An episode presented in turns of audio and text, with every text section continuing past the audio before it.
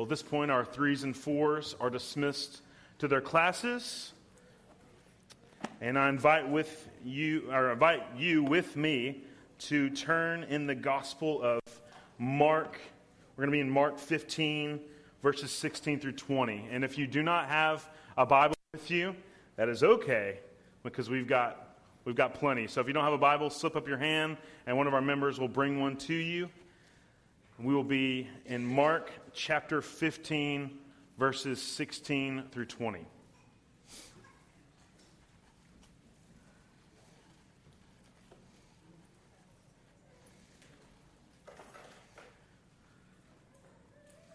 So this morning, we are following the suffering servant, as we've been doing over the past few weeks. We are following along in the journey that Mark is taking us on, following Jesus as he makes his way toward the cross.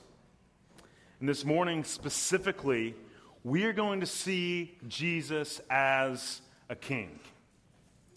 We're going to see Jesus specifically as the one true king. He is the king.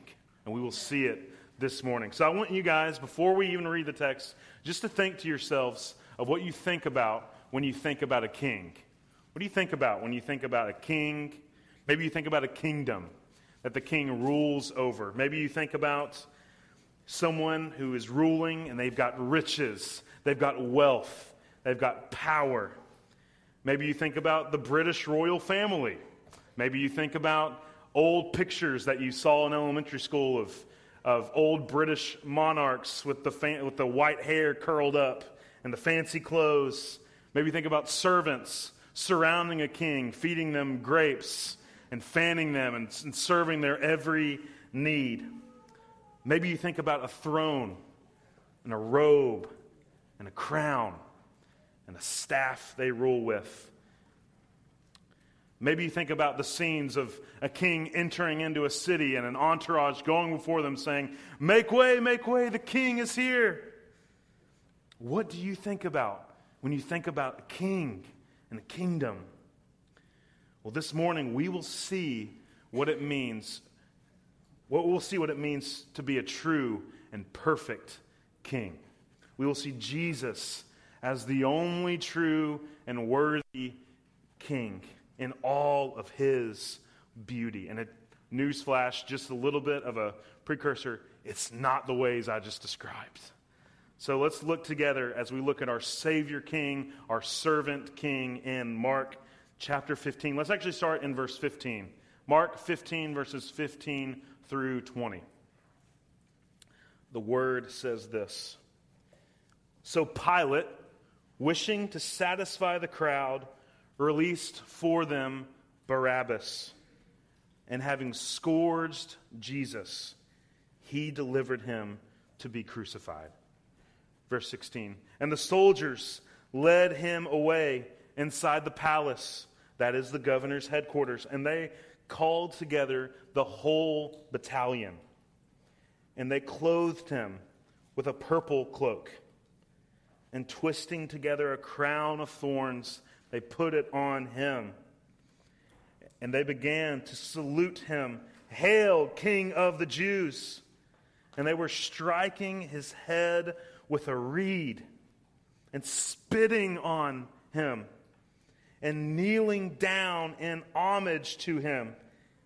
And when they had mocked him, they stripped him of the purple cloak and put on his own clothes or put his own clothes on him and they led him out to crucify him let's pray lord we pray right now that you would speak through your word that you would show us christ that you would show us the king and i would pray that you would cause us to fall before you as the one true King. Help us right now. Help me to rid myself of any self doubting thoughts, of any thoughts that might take focus away from the throne that you have. So, Lord, uh, I just pray that you would move me out of the way and speak through your word, Lord. We need you. We, we are desperate and needy, yes. and we need you to speak through us. And it's in your Son's name we pray. Amen. Amen. So, the story of the Bible, if, if you are not, if you didn't catch on to it, like I alluded to it just now, the story of the Bible can be seen through many different lenses. And one of those lenses is that of a king and his kingdom. That's a story, a theme you can trace starting with the beginning of the Bible all the way through the end. From the very first page of Scripture, Genesis chapter 1, we see God being a king. He speaks, and what happens? Things are created. He, he, I mean, all of nature obeys his voice. And the, the created beings, Adam, I mean, the humans, Adam and Eve, he breathes life into their lifeless bodies. And he commissions, he the king, commissions them to live on his mission. To be what? To be fruitful, to multiply, to reflect his kingly image, and to rule on the earth. But it doesn't take long, actually, just two more chapters of reading where we see the first disobedience of the king's people. In Genesis chapter 3, we read about Satan tempting Adam and Eve in the garden. And he tempts them with something like this Do you want to be like God? Do you want to be like the king? Well, then what are you doing obeying him? His rules he gave you, his commission that he gave you is for your detriment. He doesn't want what's best for you. So if you want to be like the king, you got to disobey the king, and then you'll be like him. A lie. But what do Adam and Eve do? What do the first humans do? Out of pride, they sin. They rebel against the king. And from that point on, through the rest of the Old Testament scriptures, it points to the fact that sin messed everything up. Sin messed everything up. Not the least of that would be the relationship between, between the king and his created people. Sin drove a wedge between that. And sin enters into the worlds, uh, enters into the world, and as people are born, nations are made, nations fight against one another. There's, there's, there's, there's violence, and out of all this violence, out of all this evil, God calls a man in Genesis 12 named Abraham. And through Abraham, God says he will build a kingdom through this man and through his family. And that people is the Israelites, the people of the promise, where God Himself will be their God and they will be His people. But that does not satisfy the people. See, all the nations around them, all the nations around Israel, they have a physical king. They have a king they can look to and say, That's our king. Israel, what's your king? Well, you can't see him, it's God. And they want a king they can see with their own eyes. We read in 1 Samuel chapter 8, look with me at verse 5. He says, Behold, or, or the elders gather together and they say to Samuel, who is a prophet of God, they say, Behold, you are old and your sons do not walk in your ways. Now appoint for us a king to judge us like all the nations. But the thing displeased Samuel when they said, Give us a king to judge us. And Samuel prayed to the Lord, and the Lord said to Samuel, Obey the voice of the people and all that they say to you, for they, listen up right here, for they have not rejected you, but they have rejected me from being king over them. And their request for a king, an earthly king, is granted, but their kings stink. Their kings are sinners. And even their good kings are bad kings. The best king, King David, failed. He stinks. In the midst of their bad kings, their true king, God, gives them yet another promise that we read. He says this to David, and he says this in 2 Samuel chapter 7. In the midst of groaning for a king, he says, When your days are fulfilled, starting in 2 Samuel chapter 7, verse 12, when your days are fulfilled and when you lie down with your fathers, I will raise up your offspring after you, who shall come from your body, and I will establish his kingdom. He shall build a house for my name, and I will establish the throne of his kingdom forever. I will be to him a father, and he shall be to me a son. When he commits iniquity, I will discipline him with the rod of men, with the stripes of the Son of Men. Verse 15. But my steadfast love will not depart from him, as I took it from Saul, whom I put away before you. Verse 16. And your house, he says to David, your house and your kingdom, the son who comes after you, shall be made sure forever before me. Your throne shall be established forever. Whoa. What we just read here? What, what, what, what just took place was a promise from God to David that there's going to be a king. There's going to be a king that comes from his line who is going to be God's son, who is going to rule forever, whose kingdom will never end. A perfect king. Who is this king? Where is he? In the prophecies of Isaiah, we get more promises that a king is coming. Children of Israel, watch for this king. He's coming. The Messiah, Christ, is coming. Isaiah says that he'll be born of a virgin, that he will be David's true son, that he will have the Spirit of God resting on him. And Isaiah 52 prophesies of this coming king when it says in Isaiah 52, chapter 7, How beautiful upon the mountains are the feet of him who brings good news, who publishes peace, who brings good news of happiness, who publishes salvation, who says to Zion, Your God reigns. The voice of your watchmen, they lift up their voice. Together they sing for joy. For eye to eye they see the return of the Lord to Zion. And for the rest of the Old Testament, we, like the watchmen in verse 8, and the Old Testament readers and children of Israel, are watching for this king who will come and bring good news. How beautiful are the feet of him who brings good news. But every king, every judge failed. They did not bring good news, but they sinned and they led Israel deeper and deeper into rebellion from God. Where is this promised king?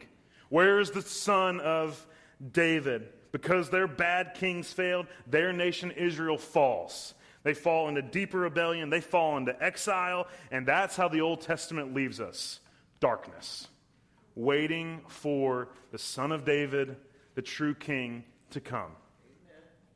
Looking like watchmen for the king. And it doesn't take long in the New Testament for us to see who that king is. The first words, the first sentence of the New Testament, Matthew 1 1 says this The book of the genealogy of Jesus Christ, the son of who? David, the son of David, the son of Abraham. Jesus is born, truly God and truly man, Emmanuel, God with us. Matthew 1 1 says, the true son of David. What does that allude to? That promise in 2 Samuel chapter 7 that there's coming a king, a true king whose throne, rule, kingdom, and will never end. And Jesus' first words in the Gospel of Mark that we read, Jesus' first words in Mark chapter 1, verse 14 and 15 are this. It says, Jesus came from Galilee proclaiming the gospel of God proclaiming the good news of God. And he said this The time is fulfilled, and the kingdom of God is at hand. Repent and believe in the good news. Repent of the gospel. Remember that? Remember that prophecy in Isaiah 52? How beautiful are the feet of him who does what? Brings good news, who brings the gospel. And that's what we see Jesus doing. Repent, the kingdom of God's here. What's the implication? I'm the king. I, I rule over this kingdom. Repent and believe in me. And during his public time of ministry, Jesus the King, he does kingly things, doesn't he? We see him in Mark, just, just to name a few, we see him casting out demons. We see him walking on water. We see him storming, like when there's a storm around, we see Jesus saying, be silent. And guess what? The, the storm obeys his voice. We see him heal paralyzed men. We see him heal sick women. We see him raise dead to life. Who can do that? A king. No, no, no. The king. And his kingly authority is on full display. But we also see Jesus the king doing things that, are unbe- that would be unbefitting to a king, don't we? We see him having, we see him having parties not with those who rule like he does, but who does he have parties with? Sinners and tax collectors. We see Jesus, although a king, assuming the posture of a servant and washing the disciples' feet. We see Jesus, whose throne endures forever, teaching on humility, teaching on meekness, saying, if you want to be the first of all, be the last. He turned, and we see Jesus teaching on caring for widows and poor people and those who are the lowest of the lows. A king doesn't do that. Jesus turns the idea of what it means to be a king and what it means to live in a kingdom on its head. His kingdom is a paradoxical kingdom. And three times in the Gospel of Mark, three times Jesus tells his disciples what exactly his kingdom mission is. He says, This is why I came. Does he say, I came to overthrow Rome? I came to take the throne from Caesar because I want it. I came to rival Caesar. No, no, no. What is his mission? We just read it. Pauline read it in our service. Mark 10 33, it says this Jesus says to his disciples, The Son of Man, he's alluding to Daniel when it says the Son of Man will come with power riding on the clouds. He says the Son of Man will be delivered over to the chief priests and the scribes, and they will condemn him to death. And they will deliver him over to the Gentiles, and they will mock him, and they will spit on him, and flog him, and kill him. And after three days, he will rise. Verse 45 says this. For the Son of Man came not to be served like a king normally does, but to serve, to give his life as a ransom for many. What kind of king is that? A servant king. And starting in Mark chapter 15, we, as we see Jesus' death looming, his crucifixion on the doorstep, we see Jesus starting to be identified as a king even more. Six times in Mark 15, he is called a king. That's more than any other time in Mark. Double the time in Mark that he's called a king. As the crucifixion, uh, as the crucifixion comes closer, we see the kingly status of Jesus jump off the page to us. So now, with all of that background over looking for a king, over what a king is, let us go back to the text and look at Mark chapter 15.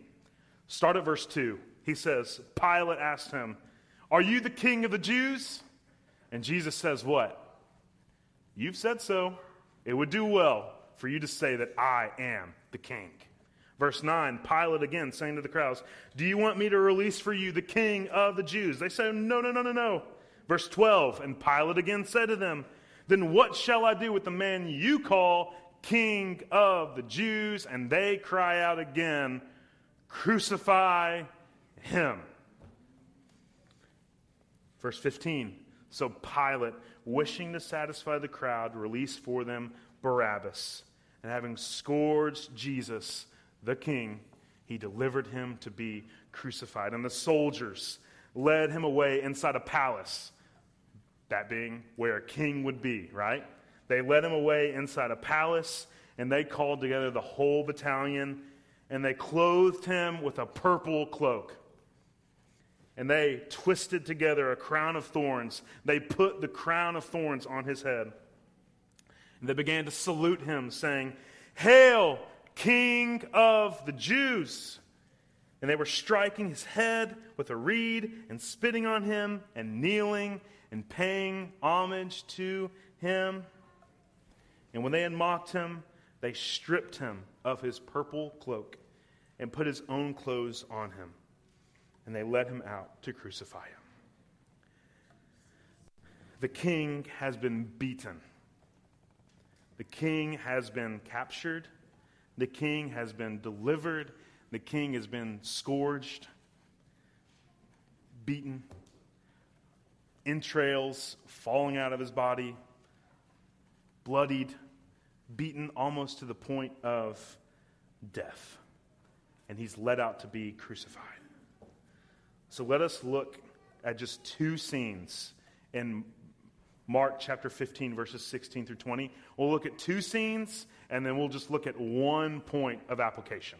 So, two scenes in Mark 15, 16 through 20, and then one point of application. The first scene is the soldier's parody of King Jesus. The soldier's parody of King Jesus is found in verses 16 through 19. Jesus, as he predicted in Mark 10, is now fully in the hands of Gentiles. He's in the hands of the Romans, delivered by Pilate for his crucifixions. And how do the soldiers receive him? They receive him by mocking him. And have you noticed? I hope you have. Have you noticed in the Gospel of Mark that the physical suffering of Jesus takes a back seat to the mocking and like the emotional suffering that Jesus endures? Time and time again, it's like it says, yeah, he was beaten, he was he was he was scourged, but then he focuses on and they mocked him this way, this way, this way. Well, I, I was dwelling on that and I was thinking, why? Why does Mark focus so much more on the mocking? Well, it's important for us to remember that what Jesus went through in the crucifixion was not unique at the time. Like, according to historians in Israel at this time, there were approximately 30,000 criminals who were crucified. 30,000 people who died the same death that Jesus died physically. It was a common means of capital punishment at the time. So even though it was awful, brutal, we can't imagine it, the means of his death were not unique. So, what was unique about Jesus' suffering and death? Well, the scripture tells us that it was unique the way in which he was mocked, the way in which he was um, just brutally mocked.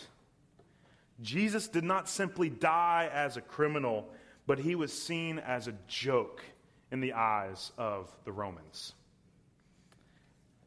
Jewish historians tell us that life at this time in this world was cruel. Like, it, it, was, it was a bitter time to be alive if you were alive at this time, especially if you were not citizen of Rome and if you were not up to their status. They would tease, mock, harass people who they deemed to be mentally deficient. If you, they didn't think you were mentally up to it like, like they were, they would, they, would, they would mock, harass, and tease them. And this is exactly how we see Jesus being treated. The verse tells us, look at verse 16. It says that they usher him into a palace in front of the whole battalion of soldiers. This group of soldiers, a battalion, would number around 600 men. So get the picture with me. Beaten almost to the point of death, bloodied, innocent, singular King Jesus ushered into in front of 600 armed soldiers with weapons, with, I mean, armor on, and they're all surrounding him. And they're and, and, just remember, remember what the charge, what was the charge that we looked at against Jesus? It was that of treason, right? That he was, they, they said, here's Jesus who, who, is, who thinks he's a king. He thinks he can rival Caesar.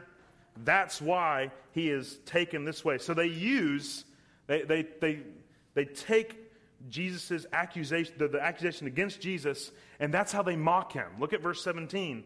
They clothe him with a purple cloak and they twist and twisting together a crown of thorns, they put it on him. Make no mistake about this scene.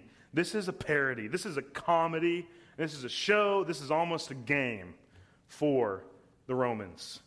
They clothe him in a mocking cloak. What was a cloak? A cloak is something that a king would wear. Cloak is, is a king's garb. They would, and in fact, purple was the most expensive dye at this time. So they, they put him in a king's cloak, and it's almost like saying, You think you're the king of the Jews? You think you're the king who can rival our king? Well, here's a cloak. while we beat and mock you. The crown of thorns that was placed on his head was a mocking crown of thorns. A crown was usually at this time, it was gold around it, gold leaves signifying military power and royalty. But what is the crown made of that they place on his head? Of thorns, tiny little splinters placed on his head. It's almost like they're saying, You think you deserve a crown, Jesus? Well, here's the crown that we think you deserve a painful, ugly, fake, I mean, a fake crown. Verse 18. And then they began to mockingly salute him. Mockingly salute him. Hail, King of the Jews. The most common greeting at this time for Caesar, their, their ruler, was something like this Ave Caesar, or Hail Caesar. And this bears a striking resemblance to what they mock and jeer Jesus with here. Hail Jesus, King of the Jews. A mocking proclamation. And as far as the soldiers are concerned here, they think Jesus is a lunatic. They think Jesus is out of his mind. A lunatic who thinks he's a king who thinks he can rival Caesar. He can't rival Caesar. Really, Jesus? You can rival Caesar? Here you are alone, bloodied, beaten. You have no one supporting you. Your family, not here. Your friends, not here. Disciples, who you spend all this time with, nowhere to be found. You can't rival King. But this, this mocking was not only of Jesus, but it was also on the Jews. The Romans had no love lost for the Jews. And now the fact that they could take this man who they thought was crazy, they could take this lunatic and say, Hail, King of the Jews. They could say, All right, people that we hate, Jews, this is your king? Really? This guy is your king? And all that made the joking, made the mocking more humorous. Verse 19 And they were striking his head with a reed and they were spitting on him, a universal sign of disrespect. And they are kneeling down in homage to him, kneeling down in homage to the fake king in their minds, who absolutely is out of his mind. And in all of this, Jesus utters not a word. We're not given a single word of protest that Jesus says in this moment. This had to be disappointing for the Romans, didn't it? For a, they, they thought it would be a sport. They could throw him out there, and they probably wanted to see him fight and put up a fight. Opens not his mouth, puts not a word. I mean, and he says not a word, does not stand up for himself in any way. And we are reminded again of the prophecies of Isaiah that this coming king would do exactly this. Look at Isaiah 50, verse 6. It'll be on the screen. It says of the coming servant king, I gave my back, I gave my back to those who strike, and my cheeks to those who pull out the beard. I hid not my face from disgrace and spitting. Does that sound like Jesus in this moment? First scene, the soldiers mocking of King Jesus. Scene number two, verse 20 the soldiers' plan for King Jesus. That's the second scene. The soldiers' plan for King Jesus. Verse 20 says, And after they had mocked him, and when they had mocked him, they stripped him of his purple cloak and put his own clothes on him, and they led him out to be crucified. They, they take away any resemblance of a king, even if it was mocking, and they give him back his clothes that he had just been beaten to the point of death in almost death in. They give him back his clothes soaked in blood and flesh. And from there, they lead him away. Uh, we'll talk about this next week, but a Roman execution squad would be four soldiers and then a centurion leading them, who was, who was the leader of the battalion. And such a squad of four with one leader, they march him to the site where he will die. The blows, the spitting, the mocking, all of this just a prelude to the more severe suffering that Jesus will now endure. And they lead him out to be lifted up on the cross. To die a mocking, painful, undeserved criminal's death. And that's their plan, our, our text tells us. That's our plan, and their plan is being executed before us. And we're left once more. This is how our text leaves us. We are left once more asking a similar question like we have a couple of times a question like this Why? Why in the world did it have to happen this way? Like, why did the innocent king have to suffer this way?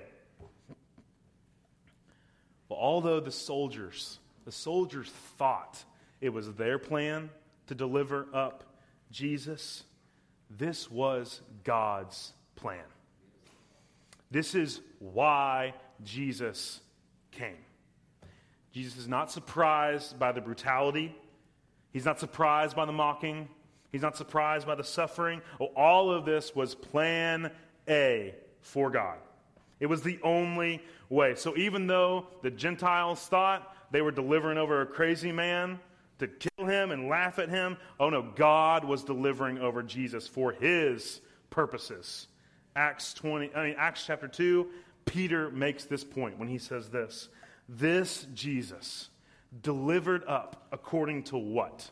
The definite plan and foreknowledge of God.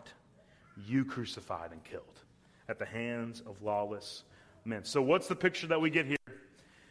God uses the evilest, the most evil, evilest is not a word. God uses the most evil of intentions to accomplish his great plan. The mocking, the suffering, what does it do? It fulfills scriptures written before they even knew Jesus existed. The crucifixion allowed Jesus to die, not just a criminal, not just as a show, but he died for the sins of the world. The crucifixion was God's plan so that Jesus could drink the full wrath of God against sin upon himself. This is why the king came. The king came not to build wealth for himself. The king came not to serve himself. The king came not for an earthly kingdom, but the king came to die. Listen, Jesus is not a king despite the cross. Like the cross does not take away from Jesus' kingly nature.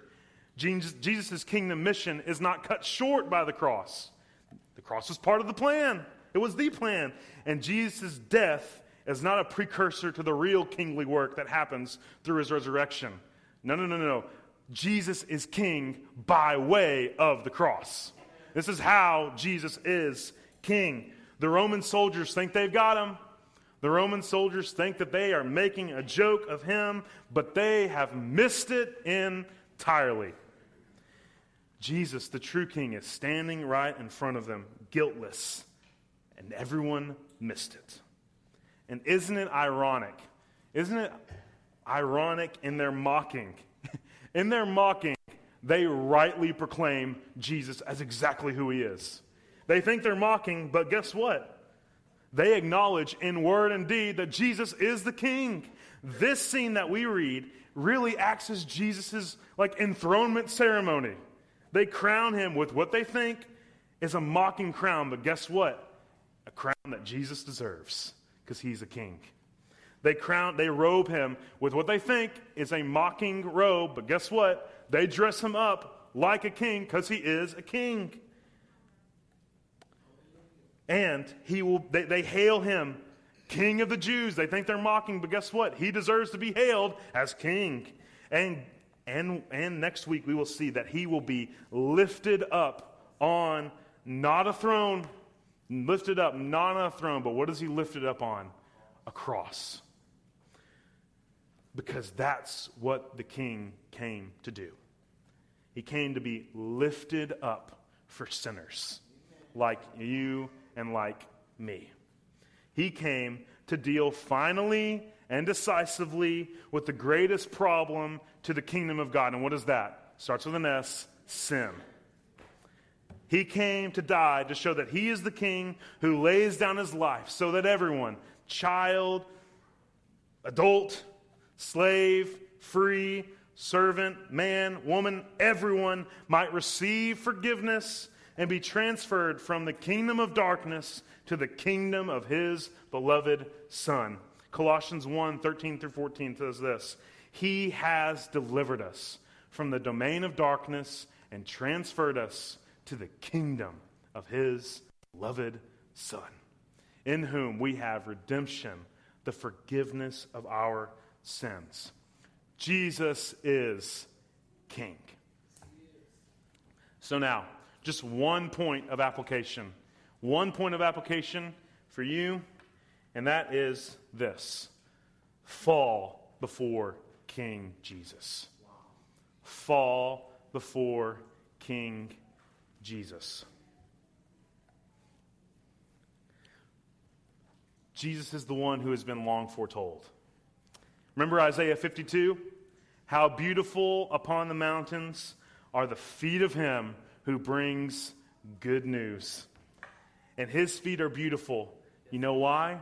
Not because they've been pampered, but because they were pierced for your transgressions. How beautiful are his feet that were pierced for you.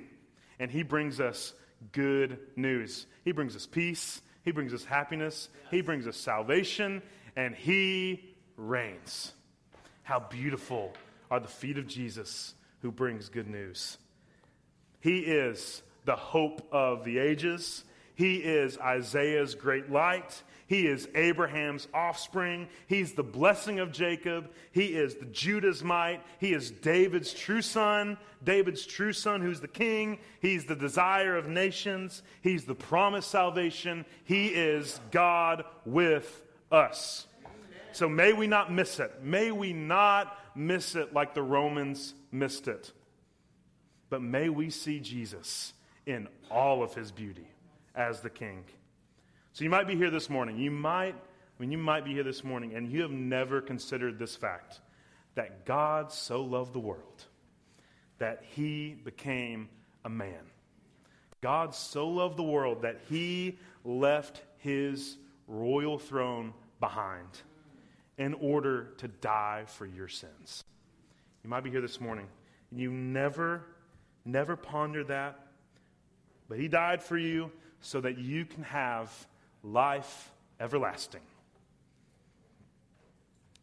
So the prom, I mean, the, the, the invitation for you is clear this morning. Fall before King Jesus. That's our application point.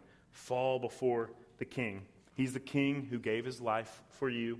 He's the king that, who offers you right now. The king offers you right now free transferal from the kingdom of sin to the kingdom of the Son. And you don't have to pay for the ticket either. He gives it to you freely, free transferal by faith in Him. Fixed status as a royal member of the kingdom of God. Complete forgiveness of your sin now and forever. So repent of your sin Repent of trying to be the king of your own life. There's something far better, there's something far bigger. God Himself is beckoning you to be a part of His kingdom. Something far better than the kingdom, the, the kingdom and the king that you think you are. So fall upon King Jesus.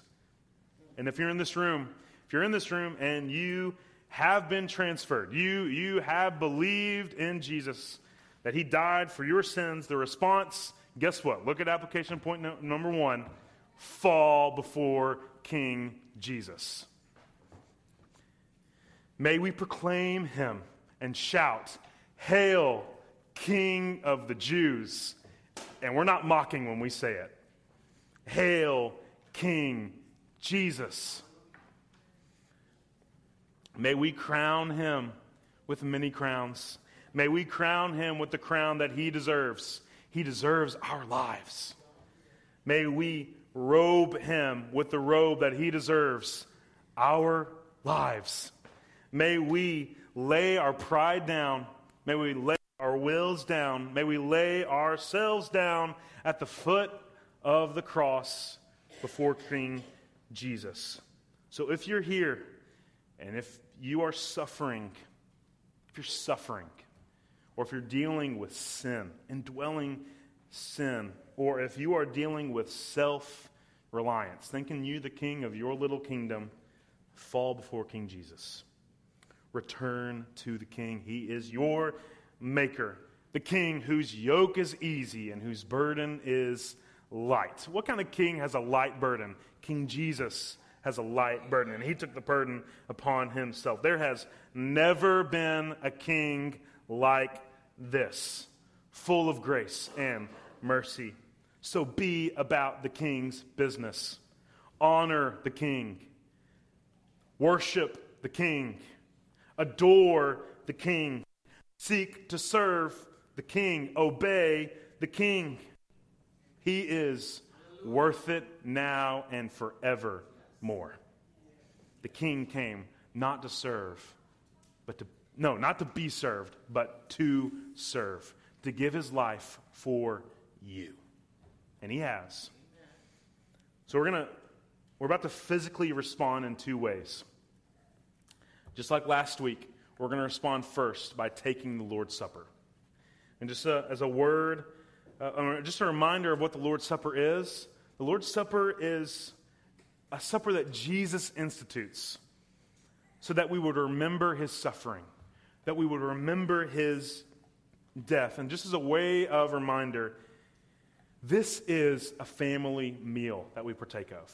If you, um, and when I say that, I mean this meal is for those who identify with the king and with his people. This meal is for those who are Christians and have, are members in good standing of local churches. So if this is you and you're a part of the king's people, take, eat, and remember Christ has died for you. But if you are not, if you have not repented of your sin, if you have not placed your faith in Jesus, then this meal of remembrance is not for you. We would ask that you observe and just and, and, and count the cost and, and reflect on Jesus giving his life for you. And after we take the Lord's Supper, we will stand together and we will sing these words in a song called The King in All His Beauty. Now see the King who wears a crown, one made of shame and splinters, the sacrifice for ruined man the substitute for sinners. As earth is stained with royal blood and quakes with love and fury, he breathes his last and bows his head, the king in all his beauty. Now see the Savior lifted up, the Lamb who reigns in splendor, the hope of every tribe and tongue. His kingdom is forever. Bring praise and honor to his courts. Bring wisdom, power, blessing. For endless ages will adore the King in all his beauty. How worthy, how worthy, how worthy the King in all his beauty. Let's pray. Lord, you are our King, and we are your people. Help us to fall before you. Lord, help us to worship you now by proclaiming with one voice, You're worthy, Lord. You are worthy. And you're the King who came not to be served, but to serve and to give your life down. So I pray right now as we respond that we would do so in faith and obedience, that you would call. Lord, we pray you would call people to yourself. And as we remember your suffering and death in the supper, Lord, help us to see and savor you for all you are. And in your Son's name we pray.